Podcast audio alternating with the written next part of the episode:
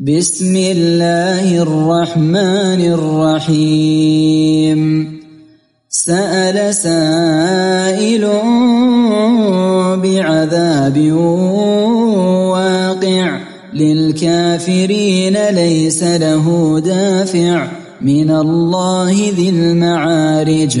تعرج الملائكة والروح إليه في يوم كان مقداره خمسين ألف سنة. فاصبر صبرا جميلا إنهم يرونه بعيدا. ونراه قريبا يوم تكون السماء كالمهل. وتكون الجبال كالعهن ولا يسأل حميم حميما يبصرونهم يود المجرم لو يفتدي من عذاب يومئذ ببنيه وصاحبته وأخيه وفصيلته التي تؤويه ومن في الأرض جميعا ثم ينجيه كلا إنها لظى نزاعة للشوى تدعو من أدبر وتولى وجمع فأوعى الحمد لله رب العالمين والصلاة والسلام على أشرف الأنبياء والمرسلين نبينا محمد وعلى آله وأصحابه أجمعين. أما بعد فمعنا في هذا المجلس تفسير سورة المعارج وهي سورة سأل أو سأل سائل أو سورة الواقع. ذكر هذه الأسماء الثلاثة السيوط في الإتقان. وأشهر أسمائها سورة المعارج وهي سورة مكية نزلت قبل الهجرة. كما نقل الاتفاق على ذلك. وغالبا الاتفاق فيما يتعلق بأسباب النزول تجدونه في ثلاثة كتب زاد المسير والمحرر الوجيز بن عطية وتفسير القرطبي. بسم الله الرحمن الرحيم. سأل سائل بعذاب واقع. سأل فيها قراءتان. قراءة الجمهور سأل بالهمز. وقراءة نافع وابن عامر سأل بالتخفيف بالألف. وأما سائل فاتفقوا على كونها بالهمز لأنه حتى وإن كانت سال فإن اسم الفاعل يكون مهموزا مثل قال قائل خاف خائف. ويجوز تخفيفها في اللغة خائف وقايل ونحو ذلك وسايل. وهذا فيه أيضا صحة ما يقوله الفقهاء في باب الفرائض هلك هالك. ليس المقصود من ذلك أن إنسان هلك في الزمان الماضي قد هلك مرة أخرى. الآن لأن اسم الفاعل قد يكون دالا على الاستقبال أيضا ويكون دالا على الحال. فعندما يقع سؤال من شخص يقال سأل سائل وعندما يقع هلاك على شخص يقال هلك هالك. وهذا التعبير يقصد به عدم الاهتمام بالفاعل وأن يكون الاهتمام منصبا إلى الفعل. فلذلك يعاد الفعل في اسم الفاعل. سأل سائل قال قائل ذهب ذاهب. فالمقصود بذلك الاعتناء بالفعل دون الفاعل. ثم من حيث المعنى في قراءة سأل وجهان وفي قراءة سال وجهان.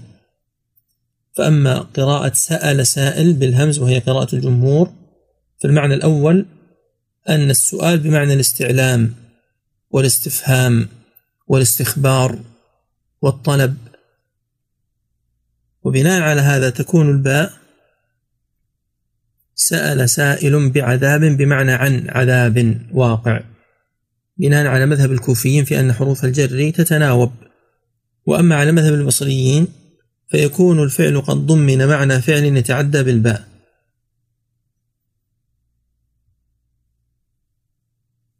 سأل سائل داعيا بعذاب واقع مثلا.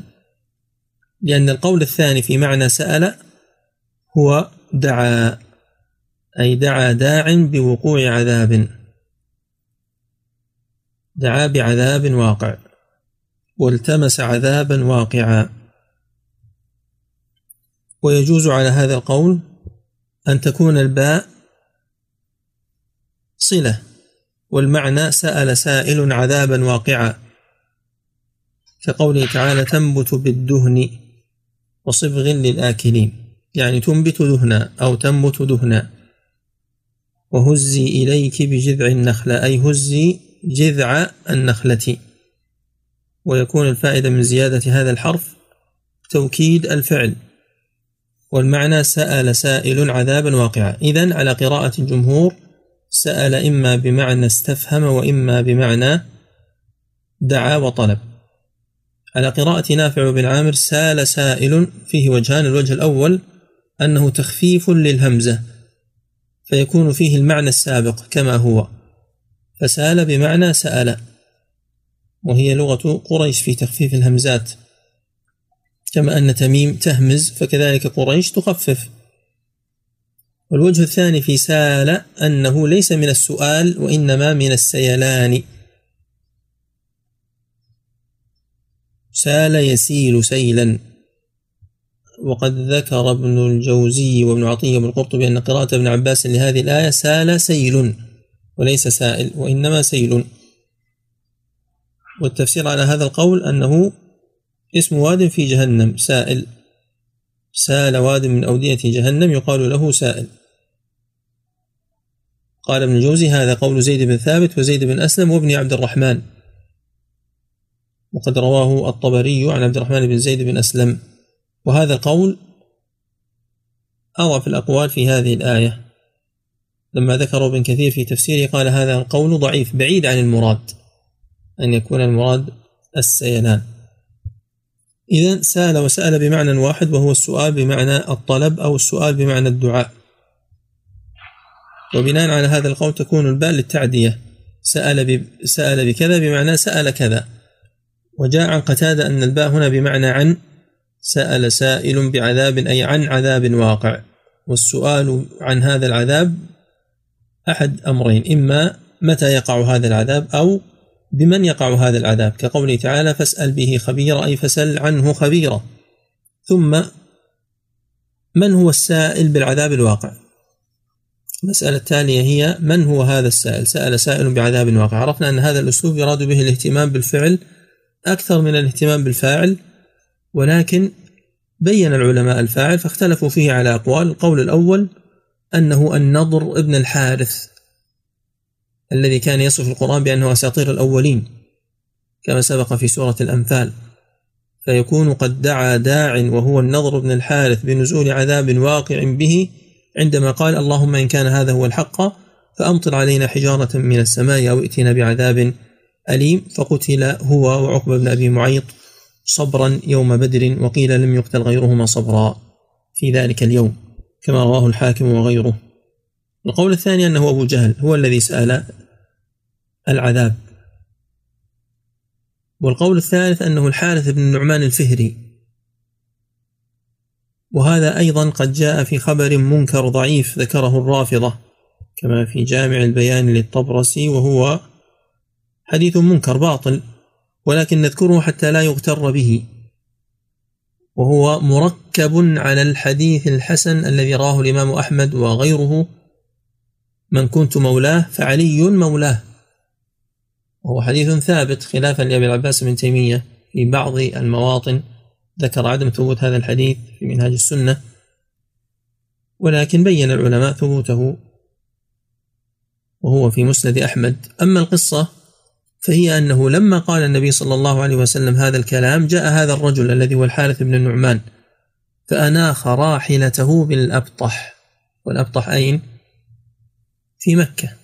وهذه السورة مكية أي قبل الهجرة.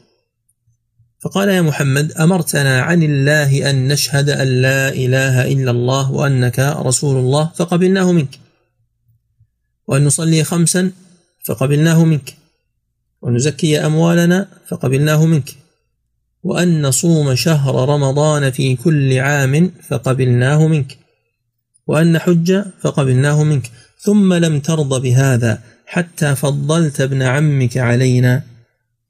أفهذا شيء منك أم من الله؟ فقال والله الذي لا إله إلا هو ما هو إلا من الله. فولى هذا الحارث وهو يقول اللهم إن كان ما يقول محمد حقا فأمطر علينا حجارة من السماء أو ائتنا بعذاب أليم فوالله ما وصل إلى ناقته حتى رماه الله بحجر فوقع على دماغه فخرج من دوره فقتله. فنزلت هذه الآية. وهذا الخبر نكارته سندا ومتنا فالسند الذي ذكروه منقطع وفيه مجاهيل وليس مما يعتد به في الأخبار لا في التفسير ولا في السير ولا في السنة. وأما المتن فإنما قال النبي صلى الله عليه وسلم هذا الكلام في يوم غدير خم وهذا في آخر الهجرة. فكيف يجعل في سورة مكية نزلت قبل الهجرة وتكون هذه القصة المنكرة سببا لنزولها؟ كما أشار إلى ذلك الألوسي في روح المعاني. إذا هذه أقوال فيها تعيين القائل النظر أو أبو جهل أو الحارث. على هذه الأقوال الثلاثة هناك قول رابع فيه تعميم وأنه قاله جماعة من مشركي قريش ويكون هذا متفقا مع السياق. سأل سائل أيا من كان هذا السائل؟ في الطرف الآخر هناك من يجعل هذا السائل ليس من الكفار. فيكون القول الخامس أنه نوح عليه السلام. وقال نوح ربي لا تذر على الأرض من الكافرين ديارا. فسأل أي طلب ودعا بعذاب يقع على الكافرين. القول الثاني أن الداعي هو النبي صلى الله عليه وسلم. سأل العقوبة لهؤلاء الكفار. فأمر الله عز وجل بالصبر. فاصبر صبرا جميلا إنهم يرونه بعيدا. ونراه قريبا. والقول السابع أنه سأل سائل من المسلمين. مبهم منكر. أو جماعة منهم متى يحل العذاب بالكافرين؟ الله تعالى قد قال في كتابه أم حسبتم أن تدخلوا الجنة ولما يأتكم مثل الذين خلوا من قبلكم؟ مستهم البأساء والضراء وزلزلوا حتى يقول الرسول والذين آمنوا معه متى نصر الله؟ ألا إن نصر الله قريب. ونحن نبشر إخواننا من أهل فلسطين بإذن الله عز وجل بالنصر القريب من الله عز وجل. ومنهم من هو معنا الآن في المجموعة ويسمعنا ممن كان مرابطا في بيت المقدس في عشر ذي الحجة فنسأل الله عز وجل أن يتقبل منه ومن إخوانه وأن ينصرهم على هؤلاء الشرذمة نصرا يقر الله عز وجل به أعين الموحدين ويغيظ به المنافقين. سأل سائل بعذاب واقع أي واقع لا محالة حاصل. وهذا العذاب يبدأ على الكافر من حين يموت. ولكن العلماء اختلفوا في قوله للكافرين ليس له دافع. ما هو متعلق للكافرين؟ القول الأول أنه واقع للكافرين. والقول الثاني أنه خبر لمبتدئ محذوف هو للكافرين وليس له دافع نعت لهذا العذاب. وعلى القول الأول بأنه واقع للكافرين أي أنه واقع على الكافرين. والقول الثالث أنه متعلق بدافع الذي في آخر الآية ليس له دافع للكافرين يعني لا يوجد من يدفعه أو يرفعه أو يمنعه عن الكافرين من الله عز وجل. كما قال تعالى في الآية التي تليها من الله ذي المعارج أي أن هذا العذاب واقع بالكفار ووقوعه من الله عز وجل هو الذي ينزله بهؤلاء الكفار. في قبورهم ويوم القيامة. والله عز وجل وصف نفسه بكونه ذي المعارج فهذه من الأسماء المركبة. مثل ذي الجبروت ذي الملكوت ذي العظمة ذي المعارج ذي الفواضل.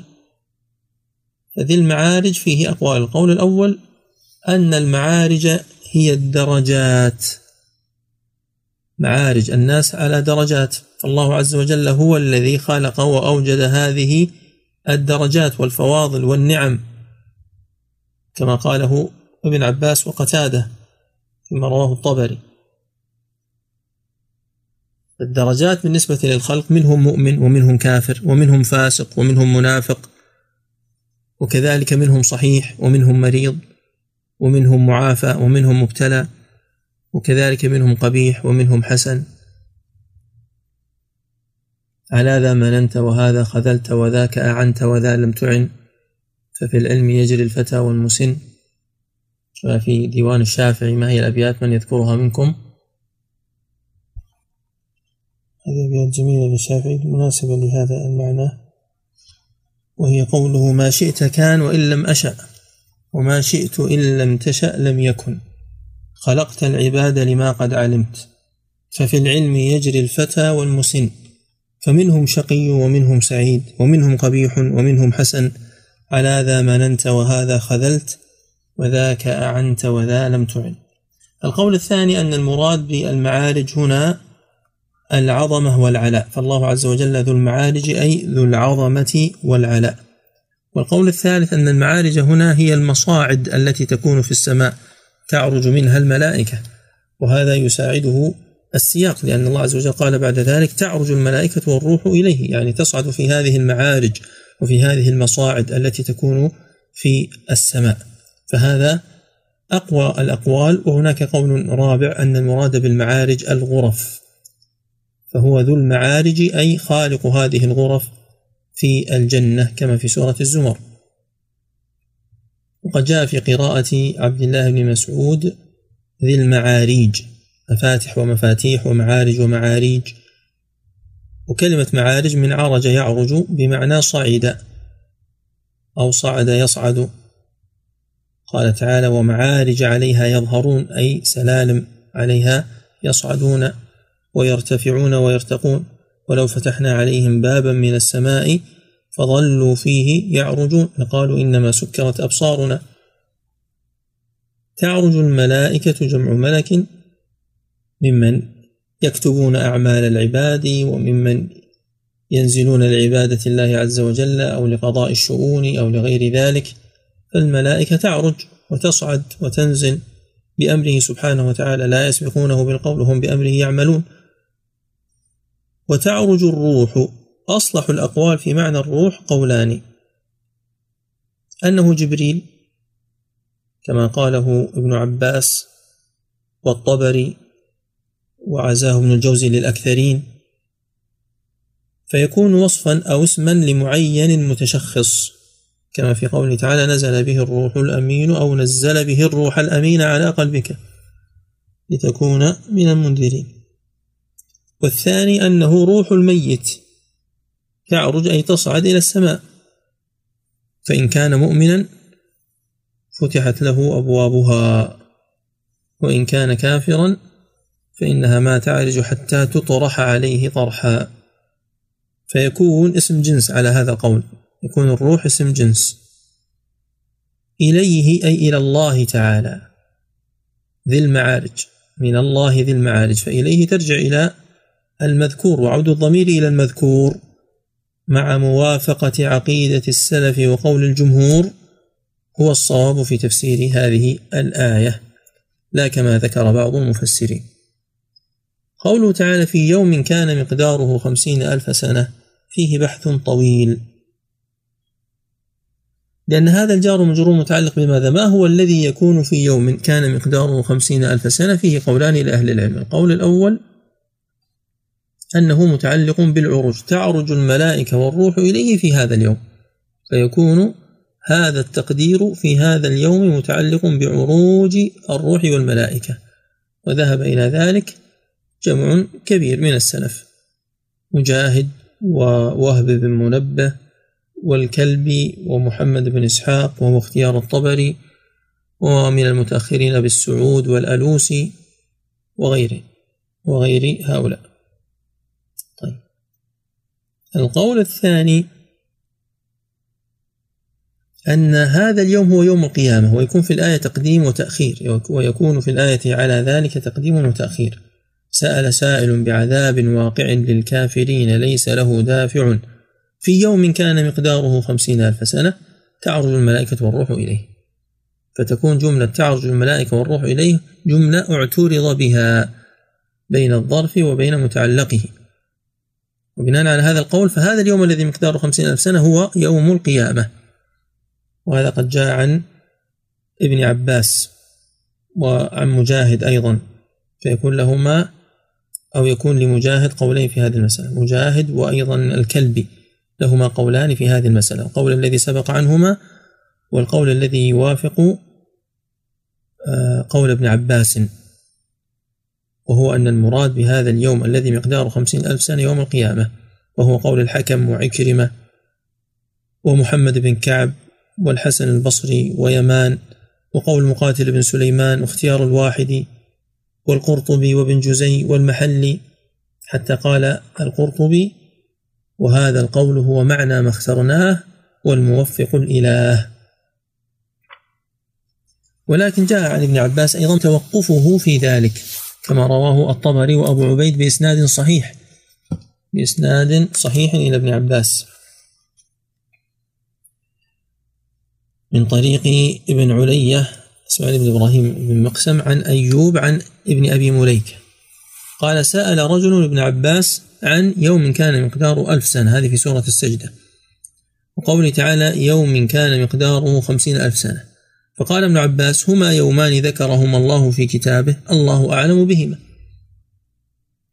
وفي رواية قال ما أدري ما هي وأكره أن أقول فيها ما لا أعلم. وهذا قد رواه أبو عبيد أيضا وابن أبي حاتم. ابن أبي مليكة كان حاضرا عندما سأل هذا الرجل ابن عباس قال فضرب الدهر حتى دخلت على سعيد بن المسيب. فسئل عن ذلك فلم يدري ما يقول. فقلت له ألا أخبرك بما حضرت من ابن عباس؟ فأخبرته. فقال ابن المسيب للسائل فقال ابن المسيب للسائل هذا ابن عباس قد اتقى أن يقول فيها وهو أعلم مني. هذا القول الثالث وهو قول سعيد بن المسيب وأحد الأقوال عن ابن عباس وهو التوقف في تفسير هذه الآية أننا لا ندري ما المراد بخمسين ألف سنة وإنما هي من أيام الله عز وجل. لأن هذه الآية قد سبق الكلام عنها في سورتين في سورة الحج وفي سورة السجدة. وقلنا هناك بأنه سيأتي بيانها إن شاء الله على التفصيل في محلها إن وفقنا الله وأحيانا ونحمده سبحانه وتعالى مد في أعمالنا. فنقول إن المراد بهذا كما ذكر العلماء إما يوم القيامة وإما يوم العروج ويوم الصعود. ثم كيف التوفيق بينها وبين تلك الآيات؟ يعني في قوله سبحانه وتعالى يدبر الأمر من السماء إلى الأرض ثم يعرج إليه في يوم كان مقداره ألف سنة. قلنا هناك بأن المراد بذلك أيضا يوم العروج. طيب وإذا قيل هنا بالقول الأول أنه يوم العروج فهل يوم العروج خمسين ألف سنة أو ألف سنة؟ ثم انظر في آية السجدة. وإن يوما عند ربك كألف سنة مما تعدون. يوم من أيام الله كألف سنة. جاء من طريق سماك عن أكرمة ورواية سماك عن أكرمة كما هو معروف عند المحدثين مضطربة عن ابن عباس أن رجلا قال له حدثني ما هؤلاء الآيات. في يوم كان مقداره خمسين ألف سنة يدبر الأمر من السماء إلى الأرض ثم يعرج إليه في يوم كان مقداره ألف سنة وإن يوما عند ربك كألف سنة. يعني هذا السائل استشكل هذه الأيام الثلاثة. فقال أي ابن عباس هذا يعتبر الآن قول آخر لابن عباس. فقال يوم القيامة حساب خمسين ألف سنة والسماوات في ستة أيام كل يوم ألف سنة. ويدبر الأمر من السماء إلى الأرض ثم يعرج إليه في يوم كان مقداره ألف سنة مقدار المسير. قال ذلك مقدار المسير. إذا معنى هذا الأثر أن آية الحج تتكلم عن أحد الأيام الستة التي خلق الله عز وجل فيها السماوات فهذه أيام أخرى تقدير مختلف عن ما بعد ذلك.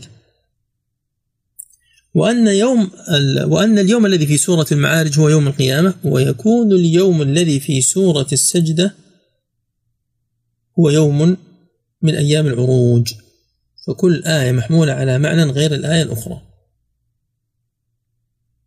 فهذا وجه من أوجه التوفيق بين هذه الآيات الثلاثة. الوجه الآخر أن المراد بذلك مدة الدنيا. هذا جاء عن الحكم وعكرمة ومجاهد. كيف مدة الدنيا؟ في أحد يعرف عمر الدنيا؟ يعني هل, هل هم يعرفون يوم القيامة بناء على ذلك؟ قالوا لا المراد أن الدنيا خمسين ألف سنة. لا يدري أحد كم مضى ولا يدري أحد كم بقي إلا الله عز وجل. لكن مثل هذا يحتاج إلى مستند لأنه لا دلالة في الآية على أن المراد الدنيا. وكذلك الذين قالوا بأن المراد بذلك يوم القيامة قد جاء عنهم أنه يختلف باختلاف الأحوال. وباعتبار حال المؤمن يكون يوم القيامة ويوم الموقف قصيرا وباعتبار الكافر يكون طويلا وعسيرا قال تعالى فذلك يومئذ يوم عسير على الكافرين غير يسير. تخصيصه بكونه على الكافرين غير يسير مفهومه أنه على المؤمن يسير. الملك يومئذ الحق للرحمن وكان يوما على الكافرين عسيرا. وهذا هو قول ابن عباس كما رواه الطبري وإبراهيم التيمي كما رواه عبد الرزاق في تفسيره والزركشي كما ذكره في البرهان وغيرهم من أهل العلم. وقد جاء في معنى ذلك حديث ضعيف. فيه تفسير هذه الآية التي معنا آية المعارج بأنها يوم القيامة وأنه باختلاف الأحوال كما ذكر في القول الأخير. وهو من حديث أبي سعيد الخدري. قال قال رسول الله صلى الله عليه وسلم في يوم كان مقداره خمسين ألف سنة يعني في ضمن كلام له فقال أبو سعيد ما أطول هذا؟ قال النبي صلى الله عليه وسلم والذي نفسي بيده إنه لا يخفف على المؤمن حتى يكون أخف عليه من صلاة مكتوبة يصليها في الدنيا أو من ركعتين يصليها في الدنيا. هذا الحديث وإن صححه ابن حبان وحسن إسناده الهيثم وابن حجر إلا أن الواقع أنه ضعيف. والحديث عند أحمد وغيره وفي إسناده دراج أبو السمح. لماذا لا نعله ببالله لأن مداره على دراج. مداره على دراج أبي السمح وهو ضعيف خاصة في أبي الهيثم. على القول بأنه تعرج الملائكة والروح إليه. كيف تعرج الملائكة والروح إليه في يوم كان مقداره خمسين ألف سنة؟ في الآية الأخرى ألف سنة. الجواب أن ذلك باختلاف المواضع. فالقرآن نزل إلى السماء الدنيا. فالروح الذي هو جبريل ينزل بالآية من السماء الدنيا إلى الأرض ثم يصعد هذه ألف سنة لأن بين السماء والأرض خمسمائة عام. فصعوده فنزوله وعروجه في ألف سنة يعني مسافة ألف سنة. مسافة لو أراد القاطع منا أن يقطعها لقطعها في ألف سنة. جميل؟ أما الخمسين ألف سنة فهذا العروج إلى الله عز وجل لأن فوق ذلك سماوات. أو عروج الملك إلى موضعه يعني الملك الذي ينزل من مكانه في سماء من السماوات إلى الأرض ثم يصعد في خمسين ألف سنة. يعني لو أراد البشر أن يقطعوا هذه المسافة في مدة معتادة من سيرهم لقطعوه في خمسين ألف سنة ولكن هذا الملك بما أتاه الله عز وجل من قدرة يقطعها في هذه المسافة اليسيرة القليلة. وكذلك الذين قالوا بأن المراد بذلك يوم القيامة فالمراد بأن هذا الطول في يوم القيامة هو على الكافر وأما على المؤمن وإن كان اليوم واحدا لكن الله عز وجل يقصره عليه. كما قال تعالى أصحاب الجنة يومئذ خير مستقرا وأحسن مقيلا فيكون قد فرغوا من حسابهم في نصف يوم حتى يدركهم المقيل في الجنة من ذلك اليوم. تعرج يعرج الملائكة والروح إليه. قراءتان. فإن قال قائل قد جاء في صحيح مسلم عن أبي هريرة ما يدل على أن يوم القيامة خمسين ألف سنة. ألم يثبت هذا في الصحيح؟ عن أبي هريرة رضي الله عنه كما في حديث العلاء عن أبيه عنه وفي غيره من الأسانيد عنه قال قال رسول الله صلى الله عليه وسلم ما من صاحب ذهب ولا فضة لا يؤدي منها حقها إلا إذا كان يوم القيامة صفحت له صفائح من نار فأحمي عليها في نار جهنم فيكوى بها جنبه وجبينه وظهره كلما بردت أعيدت له في يوم كان مقداره خمسين ألف سنة. حتى يقضى بين العباد فيرى سبيله إما إلى الجنة وإما إلى النار. وبهذا استدل العلماء على عدم كفر تارك الزكاة وأن هذا مخصص لآية التوبة كما سبق معنا في سورة التوبة عندما تكلمنا عن كفر تارك الصلاة. الشاهد هنا أنه صلى الله عليه وسلم قد أخبر أن يوم القيامة خمسين ألف سنة. فيكون هذا شاهدا لقول العلماء الذين قالوا بأن المراد يوم القيامة. والجواب عن هذا من وجهين. الوجه الأول أننا نقول أن يوم القيامة خمسين ألف سنة صحيح ولكن الذي دل على ذلك السنة وليست الآية لأنه ليس في الحديث تفسير للآية بأنها خمسين ألف سنة وإنما هو إخبار عن يوم يحصل فيه ذلك العذاب وأنه يكون بمقدار خمسين ألف سنة. فلا شك أن العدد واحد. العدد بين ما جاء في الآية وبين ما جاء في السنة عن يوم القيامة واحد. لكن لا يلزم أن تكون السنة مفسرة للآية لأنه لا ارتباط بينهما. ثانيا أنه يلزم من ذلك وجود تكرار بلا فائدة. من يستطيع أن يبين وجه ذلك؟ ويستحق جائزة. إذا قيل بأن المراد بأن الخمسين ألف سنة هنا يوم القيامة. الجواب أن آه، تعرج الملائكة والروح إليه يفيد أن هناك عروج للملائكة والروح إليه سبحانه وتعالى. طيب هذا المعنى موجود في قوله سبحانه وتعالى من الله ذي المعارج. فأورد بعض الناس على هذا إيرادا. قالوا من الله ذي المعارج يفيد العروج وهذا عام في عروج كل ما يعرج من الروح والملائكة والأوامر وغير ذلك. فالله عز وجل تعرج إليه الأمور. فكيف يقال بعد ذلك تعرج الملائكة والروح إليه دون أن يكون هناك مزيد فائدة أن هذا العروج يكون في يوم مقداره خمسين ألف سنة؟ وقد يجاب عن ذلك بأنه يفيد بيان عظم ما يعرج. ولكن الراجح والله أعلم في هذه الآية هو أن الخمسين ألف سنة هو للعروج. وأن يوم القيامة وإن كان خمسين ألف سنة لكن ليس هذا المراد به ليس هذا المراد بالآية والله أعلم. وإنما تعرج الملائكة والروح إليه في يوم. ومما يؤيد هذا القول هو أن القول بعدم التقديم والتأخير هو الأولى وهو الأصل ولا يصار إلى القول بالتقديم والتأخير إلا إذا تعين ذلك. طيب كل ما سبق مبني على أن خمسين ألف سنة مراد به حقيقته وأنه مقدار بهذا العدد. هناك قول آخر بأن المراد بذلك هو الطول وأن يوم القيامة يوم طويل وليس المقصود بتحديد الخمسين ألف سنة كما قالوا أن هذا تمثيل. وهذا والله أعلم أنه قد جاء عن ابن عباس يتأكد من مجيء ابن عباس إلا أنه قول مشهور ذكره أهل التفسير. ذكر القرطبي في سورة السجدة وهنا وغيرهم. وذكروا أن العرب تصف أيام الشدة بالطول وأيام الأنس والفرح والسرور بالقصر كما قال امرؤ القيس وليل كموج البحر أرخى سدوله علي بأنواع الهموم ليبتلي فقلت له لما تمطى بصلبه وأردف أعجازا وناء بكلكلي ألا أيها الليل الطويل ألنجلي بصبح وما الإصباح منك بأمثل وفي المقابل قال القائل ويوم كظل الرمح قصر طوله دم الزق عنا واصطفاق المزاهر. يعني كأنه يشير الله أعلم أنه قصر طوله دم الزق يعني أنه قصر بسبب انتصارهم. ينظر أيضا فيه. نعم. يقصد بذلك فرحهم بالخمر والعياذ بالله دم الزق عنا هذا كناية عن الخمر. يقصد بذلك أنه مسرور فلذلك قصر طول ذلك اليوم عليه. قال تعالى فاصبر صبرا جميلا. إذا هذه الفاء سببية يعني رتب على ما سبق الأمر بالصبر. إنهم يرونه بعيدا ونراه قريب. طيب. فاصبر صبرا جميلا. هذا الأمر بالصبر عام ويدخل في ذلك دخولا أوليا الصبر على أذى الكفار. والصبر الجميل هو الذي لا شكوى فيه ولا جزع.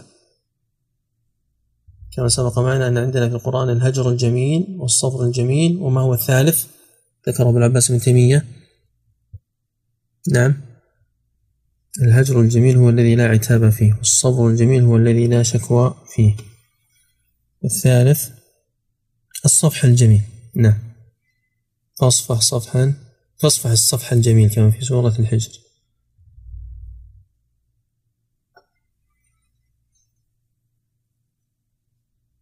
هذه الآية دعي فيها النسخ.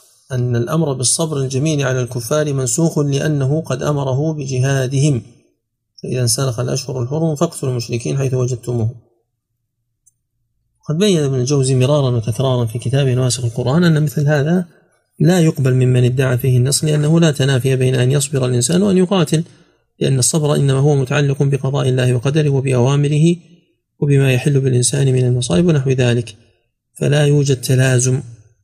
ولا يوجد تعين للقول بالنسخ لأنهم نسخوا بآية السيف بضع وتسعين آية. وممن قال بهذا ابن زيد عبد الرحمن بن زيد بن أسلم ممن قال بالنسخ في هذه الآية. كما رواه الطبري وابن النحاس. وقد رده الطبري وابن النحاس وابن الجوزي كلهم ردوا القول بالنسخ. إنهم يرونه بعيدا أي إن الكفار يرون يوم القيامة بعيدا أو يرون هذا العذاب الذي يحل بهم الذي سأل عنه السائل يرونه بعيدا يعني يستبعدونه ويرونه غير واقع أصلا.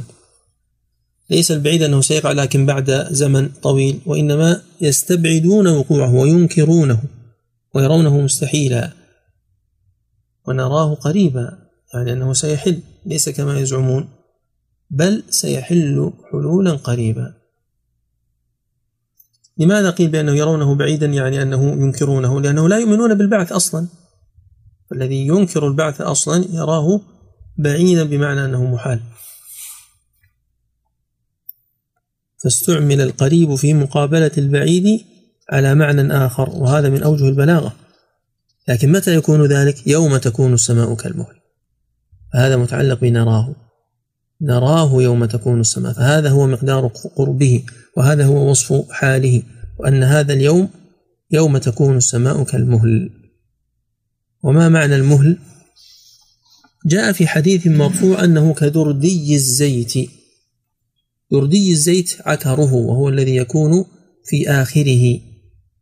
بعد أن ينفذ أو يصفى يكون في آخره شيء من عكر الزيت. ولكن هذا الحديث المرفوع ضعيف. جاء مرفوعا من حديث أبي سعيد عند الترمذي عله الترمذي برشدين بن سعد كما قال يحيى بن معين رشدينين ليس برشيدين رشدين بن سعد ورشدين بن كريب وجاء عند أحمد من حديث ابن لهيعة وهو ضعيف عن دراج أبي عن دراج أبي السمح عن أبي الهيثم عن أبي سعيد. دراج ضعيف وخاصة في أبي الهيثم. ولكن هذا المعنى صحيح في ذاته أن المراد بالمهل دردي الزيت صحيح في ذاته. وقد قال به ابن عباس وهو قريب من قول ابن مسعود ما أذيب من الرصاص والنحاس والفضة ومن قول مجاهد أن المهل القيح والصديد لأن هذا تشبيه كالمهل يعني كهذا الشيء المتعكر سواء كان العكر قيح دم أو عكر زيت أو عكر معدن كما جاء عن ابن مسعود فهذا من تفسير التنوع وليس من اختلاف التضاد. وتكون الجبال كالعهن أي كالصوف المصبوغ ولا يقال للصوف عهن إلا إذا صبغ. قال الحسن هو الصوف الأحمر وهو أضعف الصوف. قال زهير بن أبي سلمى كأن فتاة العهن في كل منزل نزلن به حب الفنا لم يحطم. فهذا تمثيل للجبال متوافق مع الآيات الأخرى التي تشبهها في ذلك اليوم بأنه يكون مهيلا وهباء منبثا وأنه يكون آه، منفوشا.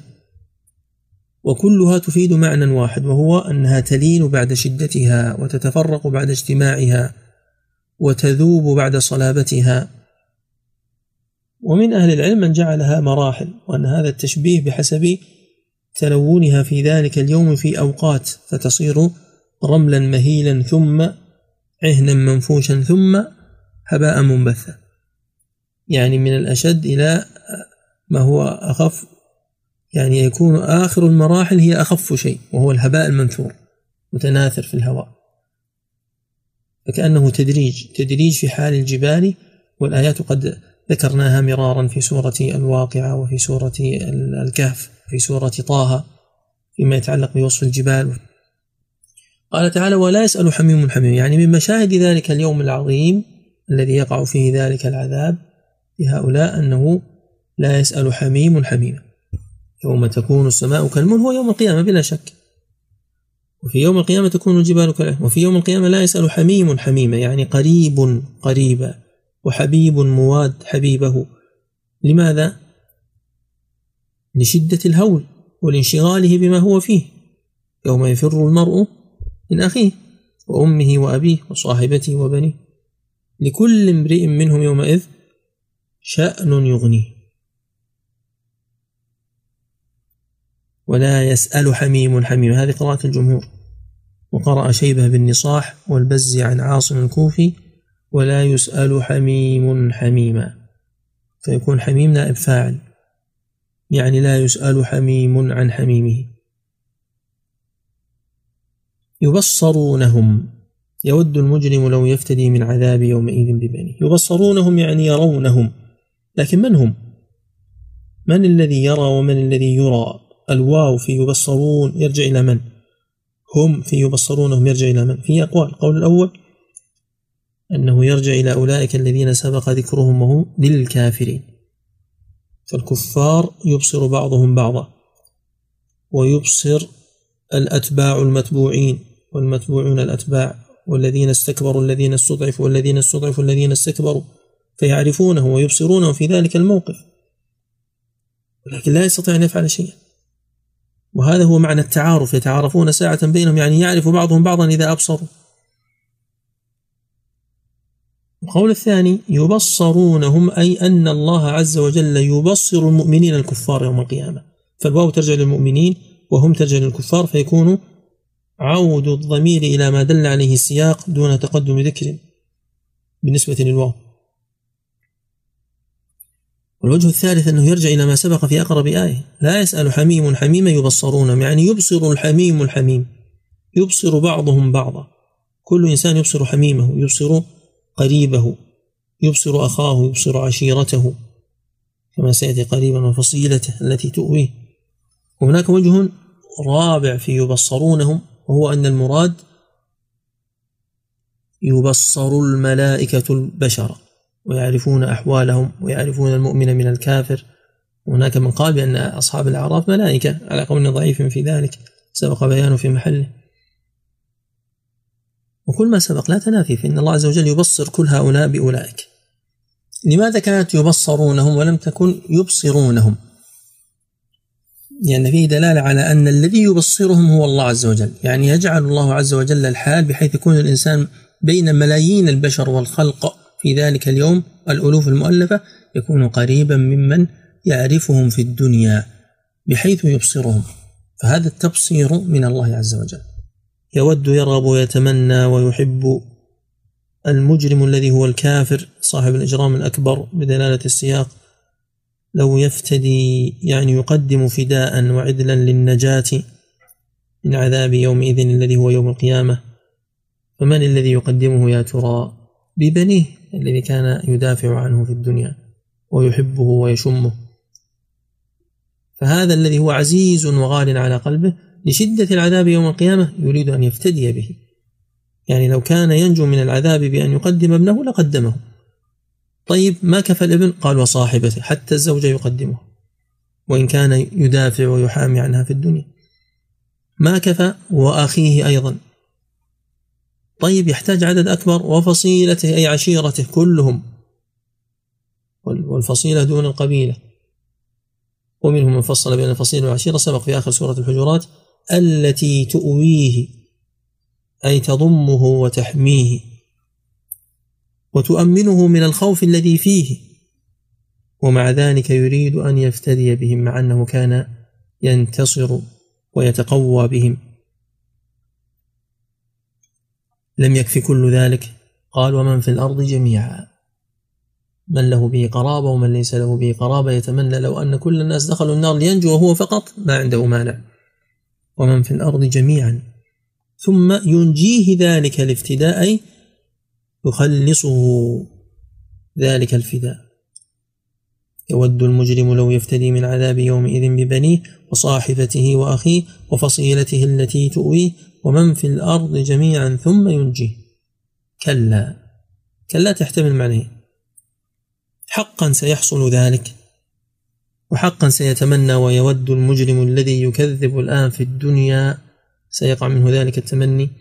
وسيعلم أن هذا اليوم حق. لكن لا تساعة مندم انتهى الوقت. الإيمان في الدنيا. المعنى الثاني كلا بمعنى لا. لا يعني لن ينجيه ذلك. حتى لو قدر له أن يفتدي فإنه لن يفديه ذلك. إن الذين كفروا لو أن لهم ما في الأرض جميعا ومثله معه ليفتدوا به من عذاب يوم القيامة ما تقبل منه.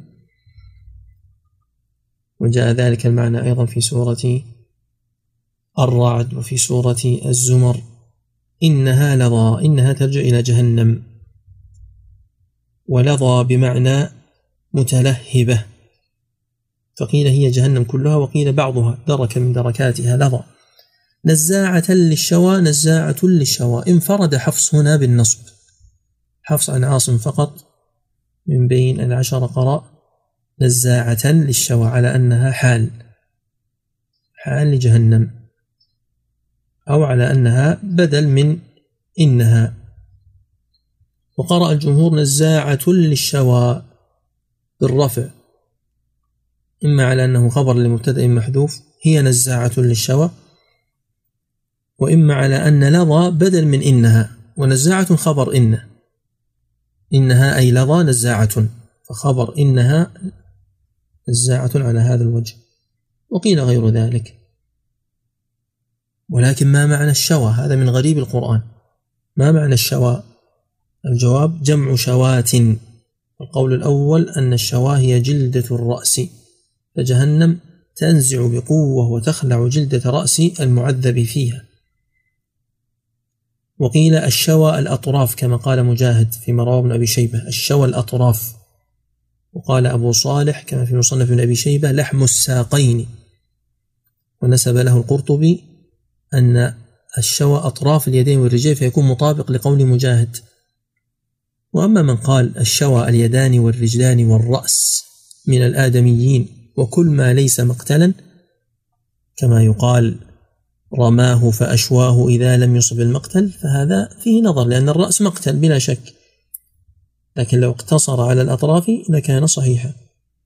إذا الخلاصة أن كلا القولين صحيح لأن جهنم تعذب وتنزع كل الأطراف والأحشاء والمفاصل ولا تبقي شيئا. وتذيب الجلود كما أخبر سبحانه وتعالى في سورة النساء. فيبدل الله عز وجل جلودهم بجلود أخرى. لماذا؟ ليذوقوا العذاب. فلا شك أنها نزاعة للشواء وهناك من خصها بالرأس وهو قول الحسن أن الشوى الهام يعني الرأس. ثم وصف الله عز وجل هذه النار التي هي نزاعة للشوى بوصف آخر فقال تدعو من أدبر وتولى. أي أن هذه النار تدعو الذي أعرض في الدنيا عن التوحيد والإيمان وأعرض عن طاعة الرحمن وتولى توكيد لأدبر لأن المعنى واحد. أدبر بمعنى تولى وكلاهما بمعنى أعرض. ولكن هذا يسمى ماذا؟ إطنابا. فكما أنه أطنب في الإعراض أطنب في بيان حاله في مثل هذا المقام. ولكن كيف تدعو النار من أدبر وتولى؟ القول الأول أنها تدعوه حقيقة كما قال ابن عباس وغيره ابن عباس والقشيري والقرطبي أنها تدعو الكفار وتدعو المنافقين بأسمائهم بلسان فصيح. إلي إلي إلي يا كافر إلي يا منافق وتلتقطهم. قال القشيري ودعاء لظى بخلق الحياة فيها حين تدعو وخوارق العادة غدا كثيرة. القول الثاني أن هذا الدعاء هو من باب ضرب المثل. فبما أن مصيرهم إليها ومآلهم إلى قعرها فهي قد دعتهم إليها فنزلوها. ولقد هبطنا الواديين فواديا يدعو الأنيس به العضيض الأبكم. العضيض الأبكم يعني الذباب. لكن هذا الذباب لم يدعو شخصا لأن يأتي إلى الوادي لكن لما نزل أصبح من كثرته ومن إزعاجه للنازل فيه كأنه يدعوه إليه. والآية محتملة للأمرين جميعا لأنه لا مانع من أن يكون المراد بذلك الحقيقة. والله أعلم بحقائق ذلك اليوم العظيم. ولكن هذا الذي هو من أدبر وتولى وصف بوصفين آخرين بأنه جمع فأوعى. فهذا الجمع فيه التزهيد من الحرص على الدنيا. وأن يجمع الإنسان ويستكثر. بسم الله الرحمن الرحيم. ألهاكم التكاثر. حتى زرتم المقابر. جمع. يجمع كل هذا الحطام. اجمع الحسنات. جمع الحسنات هذا لا لوم فيه. لو كان هؤلاء قد جمعوا الحسنات لما ذكروا في هذا السياق. ولكنهم جمعوا الحطام ولم يكتفوا بذلك بل فأوعى يعني جعل ما جمعه في وعاء. لأن هذا بمثابة إيش؟ الكنز كأنه خالد. وتتخذون مصانع لعلكم تخلدون. ولذلك قال الحكم كان عبد الله بن عكيم الجهني أبو معبد التابعي الكبير لا يربط كيسه ويقول سمعت الله يقول وجمع فأوعى كما رواه الطبري وابن سعد. فمن وضع ماله في ظرف فليتركه مفتوحا. لا يوعي عليه بمعنى يربط ويوكي لماذا؟ ليكون مستعدا لإنفاقه. وليشعر نفسه بأنه لا يجمعه لطيلة الحياة وإنما يعده لنوائب وظروف الدنيا لأن الإنسان ما دام حيا فلا بد أن يعول نفسه ومن يعول. ونكمل غدا إن شاء الله. في أحد لديه سؤال؟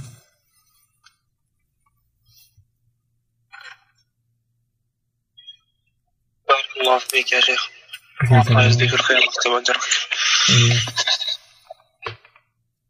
شيخنا الست من شوال قلت يا شيخ تجيب عليه في الدرس نعم أرسلت إلي مقالا يزعم قائله بأن صيام الست من شوال ليس بمشروع وبأنه لم يصمه السلف هذا خلاصة المقال وصراحة كاتب هذا المقال إما أنه يستغفل الناس ويظن أنهم لا يقرؤون ولا يعرفون وإما أنه هو نفسه غير متبحر في العلم لأنه أتى بكلام عجيب.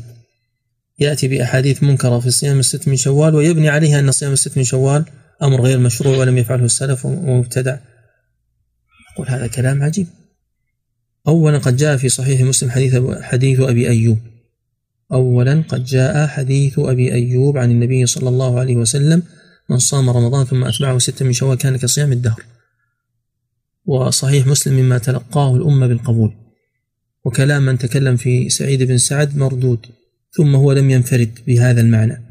فقد رواه أيضا ثوبان رضي الله عنه أن النبي صلى الله عليه وسلم قال من صام رمضان فشهر بعشرة أشهر وستة أيام بعد الفطر ذلك تمام السنة أو كما قال عليه الصلاة والسلام في الحديث الذي رواه ابن ماجه وأحمد والنسائي في الكبرى. وهذا الحديث قد وصفه الإمام أحمد بأنه أصح حديث في هذا الباب أنه ليس في الباب حديث أصح من حديث ثوبان هذا. وأبو حاتم قد صرح بتصحيحه وهو حاول أن يؤول تصحيح أبي حاتم. والعلماء بينه وبين أبي حاتم كلهم فهموا التصحيح ونسبوا إلى أبي حاتم أنه صححه كما ذكر ابن رجب في لطائف المعارف. وكذلك صححه ابن خزيمة وصححه ابن حبان. صحيح أن الإمام أحمد له رواية أخرى في التوقف في هذا الحديث لكن الإسناد يحكم وإسناد هذا الحديث إسناد صحيح. ومما صححه البوصيري وابن قطلبوغة وهؤلاء لهم كتب مستقلة في هذه المسألة. تحرير الأقوال في صوم الست من شوال لابن قطلبوغة ورفع الإشكال عن حديث صيام ست أيام من شوال للعلائي قد بينوا فيه. وهذا هو مذهب السلف. كعب الأحبار يرى مشروعية صيام الست من شوال والشعبي وميمون بن مهران وهو قول الشافعي وقول أحمد ومذهب أصحابهم من بعدهم. هذا ذكره عنهم ذكره عنهم ابن ابن قدامة في المغني. وابن رجب ذكر ذلك عنهم وعن طاووس وعن عبد الله بن المبارك. فكيف يقال بأن السلف لا يقومون بصيام الست من شوال ويعتمد في ذلك على أثر واحد فقط عن الحسن البصري؟ مسند إلى الحسن البصري بأنه لم يقل بذلك. نقول هذا قصارى أن تكون المسألة خلافية لا أن تقول بأن السلف لا يقوم بصيام الست من شوال. أين العدل وأين الإنصاف؟ الله عز وجل أمرنا إذا قلنا قولا أن نعدل وأن يكون عندنا قسط. فصيام الست من شوال لا شك أنه مشروع وأن النصوص والأدلة الصحيحة تدل على قول الجمهور في هذه المسألة وأنه أمر يعني مشهور ومعروف ولا شك فيه. وأما قول الإمام مالك بأنه لم يرى أحدا من أهل العلم والفقه يصومه وبلغني أن وما ذكره في في موطأ مالك فهذا قول مشهور معروف عن مالك هذا مذهب مالك ومذهب الحنفية. ولكن العلماء من المالكية الأئمة الجهابذة الحفاظ اعتذروا عن مالك. ألا يعرف هذا الناقد صاحب هذا المقال الذي نقلته عنه؟ ألا يعرف كلام ابن عبد البر عن مالك؟ عندما قال لم يبلغ مالك حديث أبي أيوب أنه حديث مدني والإحاطة بعلم خاصة لا سبيل إليه. وإن كان في موضع آخر تردد. هل بلغ مالك ذلك أو لا؟ لأن مالك أنكر. ولا يمكن أن يكون أنكره إلا وقد علمه. ولكن قال في آخر كلامه يمكن أن يكون جهل الحديث. ولو علمه لقال به. هذا كلام ابن عبد البر. قال لو علمه يعني مالك لقال به. وما خشيه الإمام مالك هو أمر وارد على يعني طائفة قليلة جدا من المسلمين. الذي خشيه الإمام مالك وقع في بعض بلاد العجم كما ذكر المنذري أنهم صاروا يصلون ست من شوال برمضان فيتركون المسحرين على عادتهم والنواقيس على عادتها وشعائر رمضان على عادتها إلى آخر الست ثم يظهرون شعائر العيد بعد الست. هذا فعله هؤلاء بسبب جهلهم وليس جهل هؤلاء حجة على السنة. السنة حجة على كل أحد. فمحاولة تضعيف الأحاديث الصحيحة هذا بئس الفعل ممن يقع منه. فيكفيه أن يترك هو صيام الست إذا كان غير مقتنع. أما أن يشيع بين الناس ترك هذه السنة الظاهرة البينة وهذه الشعيرة المتواتر العمل بها عليها العمل في كثير من الأمصار فهذا لا يقبل ممن أتى به. نعم في سؤال آخر. أحسن الله عليك يا شيخ. شيخنا إيه هو ليس محدث هذا الرجل يعيش زي هيك من أهل العلم؟ لا أعرفه. كأنه أنا لا أعرفه. هذا اسم غريب ما مر علي من قبل. سبحان الله هو عندي يعني بعد هكذا أمور له مؤلفات وكذا. قلت لعلك تعرفه. بارك الله فيك. ما المستعان نعم وعدم معرفتي به لا يضره. قد يكون هذا زلة والرجل عنده علم لكن نحن نناقش القول. ولو كنت أعرف له شيئا آخر من الصواب لكان هناك اختلاف في الطرح. لكن الذي لا يظهر للناس إلا بالشذوذات هذا الذي ينبغي أن يحذر منه. أما أن يكون الإنسان له تاريخ في العلم وفي الإصابة ثم تقع منه الزلة هذا لا يعامل مثل الإنسان لا يظهر للناس إلا الشاذ ولا يدعو الناس إلا إلى البدع مخالفة السنن فرق بين الأمرين. وهذا قد بينته في نشر اللفيف. نعم. أحسن الله عليك يا شيخ وجزاك الله خير. بارك الله فيك. آمين فيك الله